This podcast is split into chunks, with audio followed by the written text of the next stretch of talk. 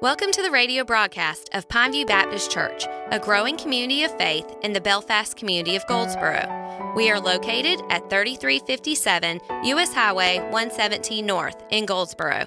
We invite you to find out more about our congregation by visiting us at facebook.com forward slash Pineview Baptist Goldsboro. Join us now for our weekly message.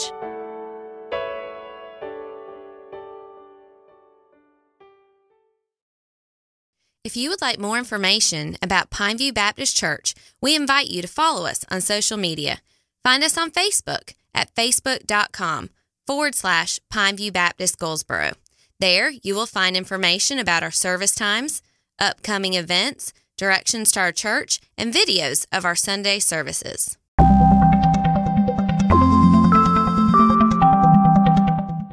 Ephesians chapter 5, verses 18 and 20. I will encourage you to simply leave your Bibles open while we're preaching today, as we will be referring back to it over and again.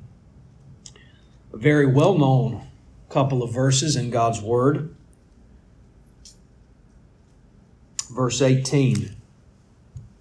And it reads, And do not get drunk with wine, for that is debauchery, but be filled with the Spirit addressing one another in psalms and hymns and spiritual songs, singing and making melody to the Lord with your heart. Verse 20, giving thanks always and for everything to God the Father in the name of our Lord Jesus Christ, submitting to one another out of reverence for Christ. May God add a blessing to the reading of His Word. Pray with me before we begin. Heavenly Father, what we know not, teach us. What we have not, give us. And what we are not, make us. In Christ's name, amen. I've been telling you for a few weeks now that we were going to do a short sermon series around the idea of the family, talking about husbands and wives, children, our roles in our homes. And so you may think, well, this has nothing to do with that. That would be where you're wrong. you see, this few verses that we've read this morning precede Paul's teaching on husbands and wives, children and parents. So, what does this have to do with what we're going to talk about over the next several Sundays? Well, it's the key, really to being the home that God has called us to be as Christians. It's the key to being the husbands and the wives, the parents and the children that God has called us to. In this chapter, in the very beginning of it, Paul began by telling us to walk in love. He said, Be imitators of God, verse 1, as beloved children. He goes on to share some more directives. He says in verse 15, look carefully then how you walk, not as wise, as unwise, but as wise. Do not be foolish, but understand what the will of the Lord is. All of these things have an impact on our home life. You see, we live in a world where marriages are ending in divorce, a world where churches are splitting, are being torn apart. We live in a world where workplaces are filled with strife. What is the answer for all of those things? It's the Holy Spirit of God indwelling believers and impacting our homes, our workplaces, our churches. It's only through the power of the Holy Spirit that we can walk in harmony you see, Paul told us in Ephesians chapter 4 that the unity of the people of God needs to be translated into our daily living. I think we'd do well to turn there for just a moment and read what Paul wrote in those verses, beginning in verse 1 of Ephesians chapter 4. I hadn't intended to do this, but I think it would serve us this morning. Ephesians chapter 4, verse 1 the apostle wrote, I therefore, a prisoner of the Lord, urge you to walk in a manner worthy of the calling to which you have been called, with all humility and gentleness and patience, bearing with one another in love, eager to maintain the unity of the Spirit in the bond of peace.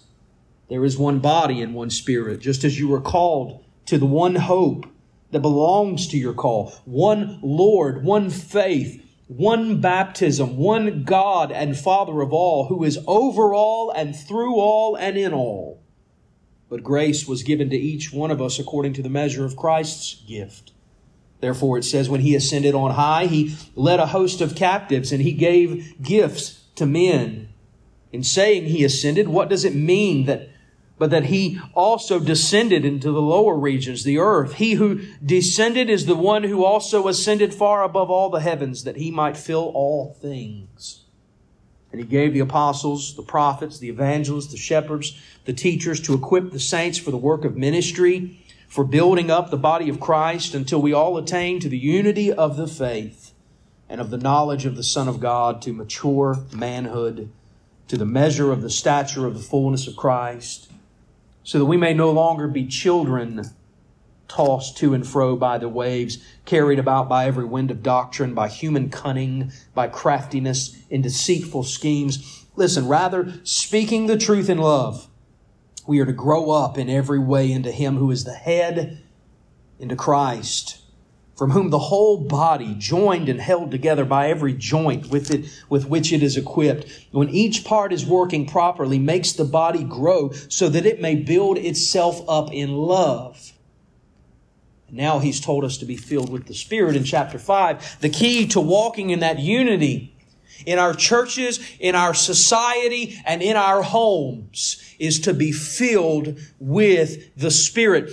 In our daily lives, it's God's command and He expects us to obey.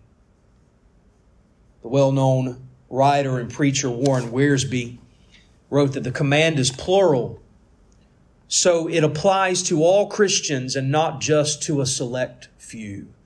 Paul said to the Ephesian church, and he would say it to you and I today be filled with the Spirit. Not only is it plural, but the verb is in the present tense.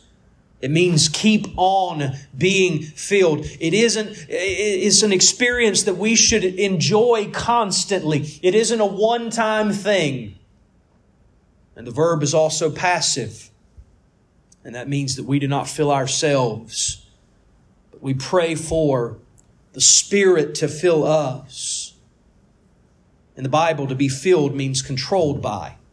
And that's why there's an analogy there that we'll talk about a little bit more in a moment. Do you know that you can be controlled by anger, by jealousy, by envy, by hatred?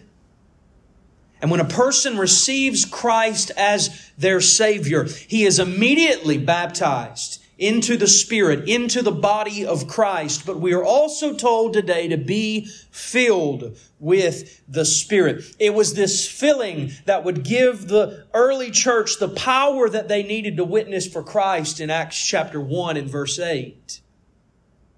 Wiersbe again writes that the baptism of the Spirit means that I belong to Christ's body. The filling of the Spirit means that my body belongs to Christ. Paul stated in our text today that there are three evidences of the fullness of the Spirit in the life of the believer. He says in verse 19, we're to be joyful. Verse 20, we're to be thankful. Verse 21, we're to be submissive. Now notice, just a side note here, he says nothing about miracles or tongues or other special manifestations. I've shared many times, I've talked about it. I come from a Pentecostal background.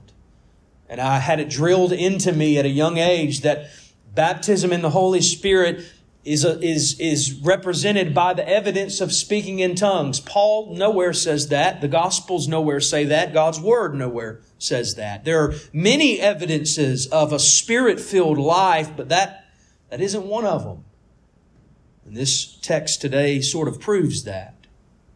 But I want to take a look at those three evidences this morning and see how they apply to our lives. The first thing that Paul says is that we are to be joyful. We're to be joyful. In verse 18, he tells us, Do not get drunk with wine, for that is debauchery, but be filled with the Spirit. Verse 19, addressing one another in psalms and hymns and spiritual songs, singing and making melody to the Lord with your heart. Now, we have to talk for just a moment about what this passage is and is not.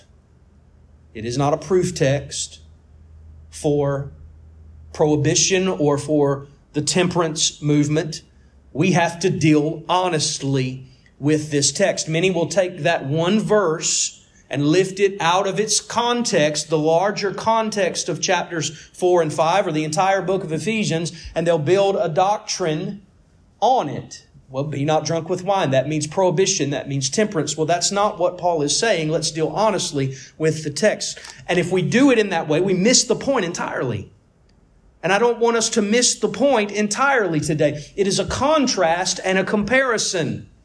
And while Paul does explicitly say, and let me clarify, I believe this this morning, that drunkenness is sinful, again, it isn't a proof text to make it say what you want it to say. Paul is speaking in these two verses about joy.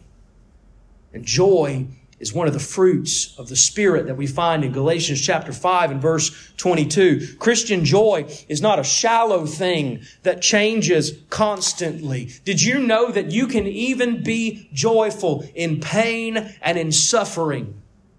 Paul put it very beautifully in Philippians 4 and verse 11 when he wrote, I have learned in whatever situation I am to be content. In whatever situation, whether I'm witnessing and sharing the gospel in, in the temple to the Jews, whether I'm helping establish these churches across Asia Minor, across uh, the various regions that he traveled, or whether he was in a jail cell, Paul said, I have learned, whatever situation, to be content. And to illustrate this joy and this contentment, Paul uses the familiar image of drunkenness. And he writes, Do not get drunk with wine, but be filled with the Spirit. Do you see the contrast there? He doesn't just give you a prohibition, he gives you the answer for it, but he's comparing and contrasting the two things. When the believers at Pentecost were filled with the Spirit, the crowd accused them of what? They accused them of being drunk in Acts chapter 2.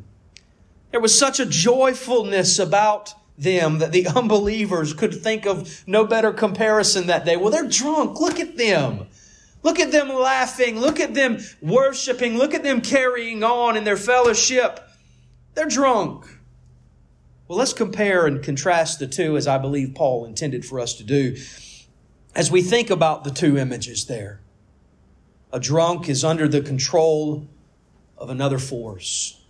You know, it's a sad sight when I drive downtown sometimes and I'll go by that Goshen medical area, that, that um, building full of various offices across from the old Presbyterian church.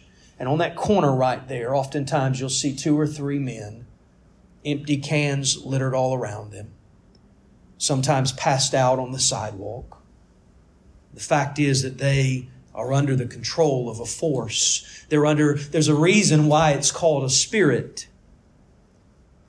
And oftentimes the, the drunk is not ashamed to express himself, though what they do and say is many times shameful. They don't have any inhibitions. That's one of the things about spirits, about alcohol. It lowers your inhibition. It keeps you from being able to hide things or keep secrets. Now let's think about the believer who is filled with the Spirit. God controls his life.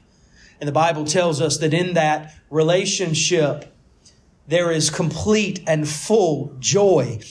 The, the, the spirit filled Christian isn't ashamed to express that joy or to express his faith in God to others around him. In contrast to the shamefulness of one controlled by a substance, a Christian is unashamed of their faith and their God.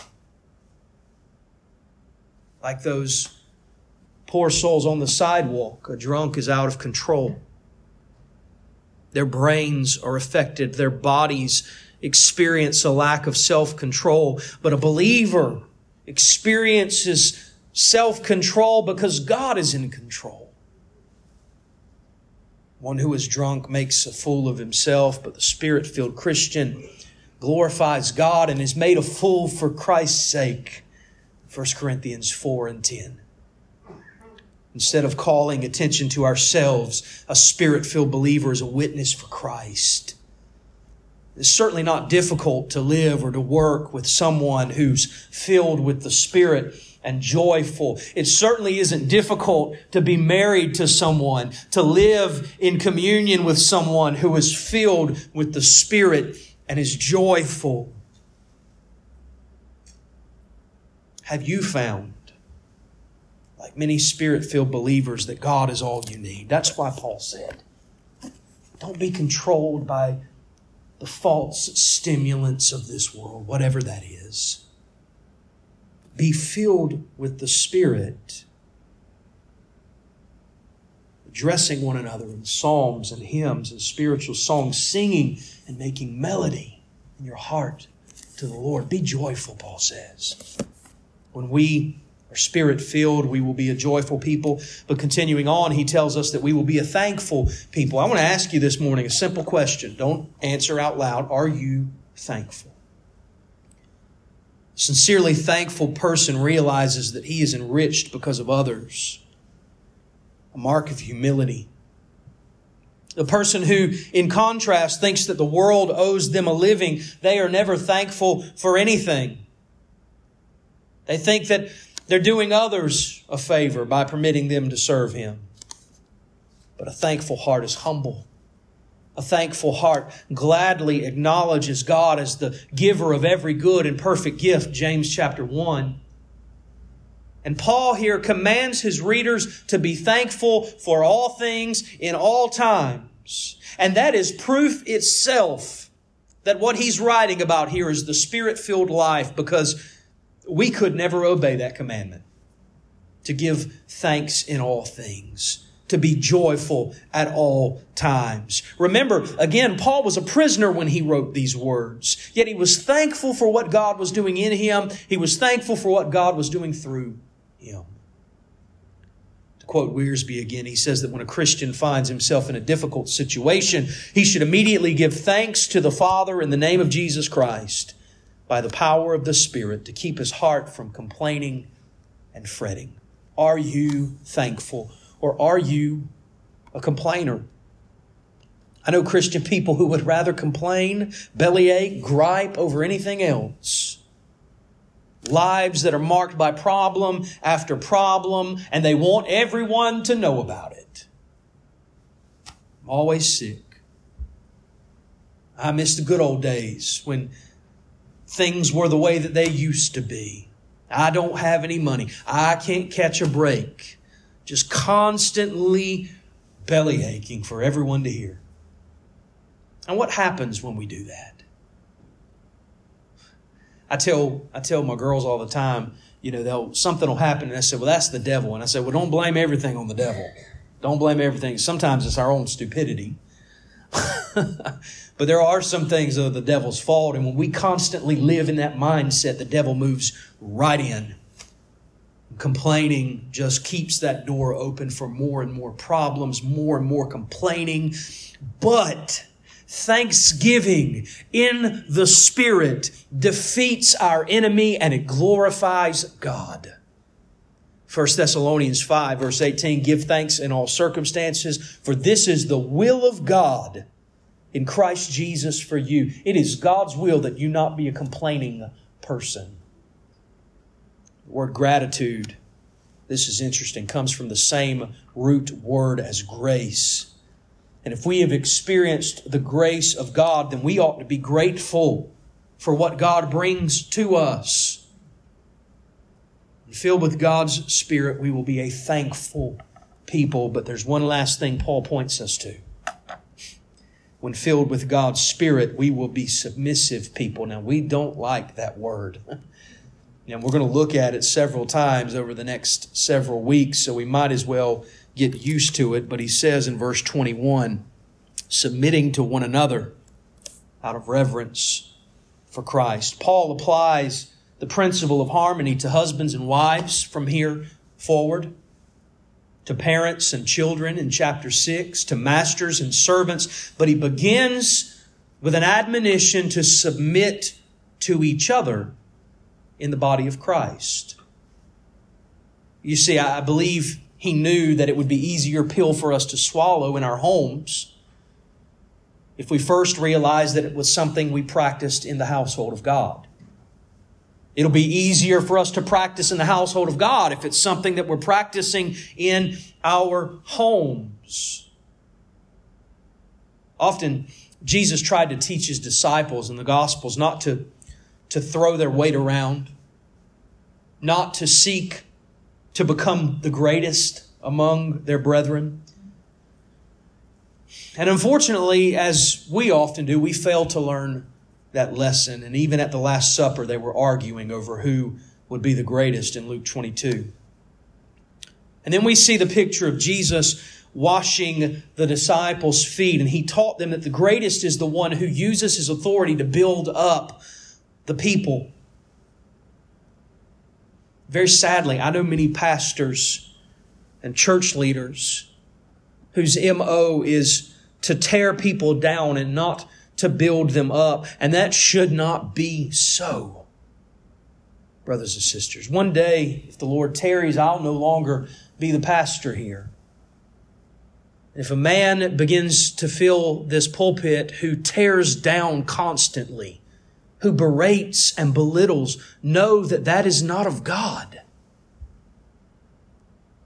By nature, we want to promote ourselves, but the Holy Spirit enables us to submit to others. It tells us in Romans 12 and 10 that we are to, to esteem others more important than ourselves. And you know, this is often this idea of submission, this is often my number one argument when I hear people say, well, I don't have to go to church to be a Christian. While theoretically that may be true in theory, Jesus said, Why do you call me Lord, Lord, and you don't do what I tell you to do? And who has commanded us as the people of God to assemble together as the people of God, to worship Him in spirit and in truth, and to serve our community? Our Lord Himself. His word commands us. And that means that we don't stay home just because we don't feel like going or just because our friends or our family aren't there today. It doesn't mean that we just get to stay home and watch it on Facebook because I just don't want to go. It means that we don't promote our own agendas in the church or try to establish ourselves as the head over such and such. Paul is telling us to submit to one another. Now, let me tell you what that doesn't mean. I've just shared it with you, but let me say it authoritatively. It doesn't mean that all of you just simply submit to me. Amen. I got one amen. it means that. It does. It means that the body of Christ submit to the shepherds, the elders, the pastors of the church, but you know what it also means? It means that I submit to the elders of the church, to the deacons of the church, to the congregation. It means that the older women in the church serve and submit to the men in the church, that the young ladies serve and submit to the older ladies in the church, and so on and so forth. We are to submit to one another. Why? Out of reverence for Christ. I've heard people say about pastors in the past, well, this is my church and I'll be here long after he's gone. It is not your church. And with that attitude, you may not be there long after he's gone. And it isn't my church, brothers and sisters. No, it's mine in the sense that these are my people. This is my local congregation that I belong to. And I give thanks to God for that. But it's not mine in the sense that I control it. It's not yours in the sense that you run it and you tell it what it's going to do and how it's going to do it. We are called to submit to one another because the church belongs to Christ. It is His bride. We are called to belong to it, to support the work and ministry of it, to encourage, to build up, to be there, to submit to one another. Why? Out of reverence for our Lord. And filled with God's Spirit, we will be a submissive people. And as we see in the following couple of Sundays, if we're going to be spirit filled in our marriages, spirit filled in our homes, our relationships with our children, then we must be a spirit filled people. We must be filled with His Spirit. And so, as we conclude today, I ask you are you filled with God's Spirit? Now, this is not an exhaustive list of the, the Spirit's accomplishment in our lives. We would have to take a tour through the New Testament to fully understand all that the Spirit brings, all that the Spirit does in our lives. But these three things are excellent indicators that we are filled. Are you joyful? Are you thankful? Are you submissive? If not, brothers and sisters, I, I beseech you today to empty yourself of yourself and to pray now that God would do this in you. And the promise of His Word is that if you ask, He will do it.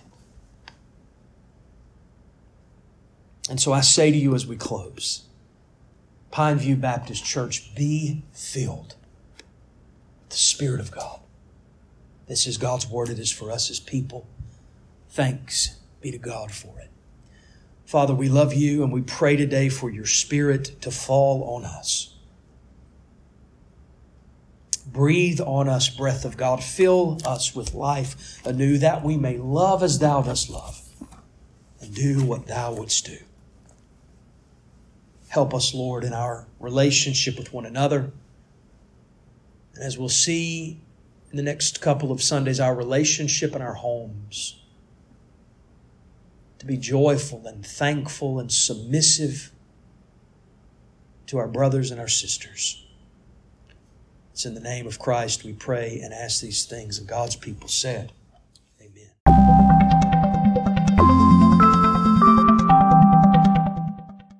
If you would like more information about Pineview Baptist Church, we invite you to follow us on social media. Find us on Facebook at facebook.com forward slash Pineview Baptist Goldsboro. There, you will find information about our service times, upcoming events, directions to our church, and videos of our Sunday services.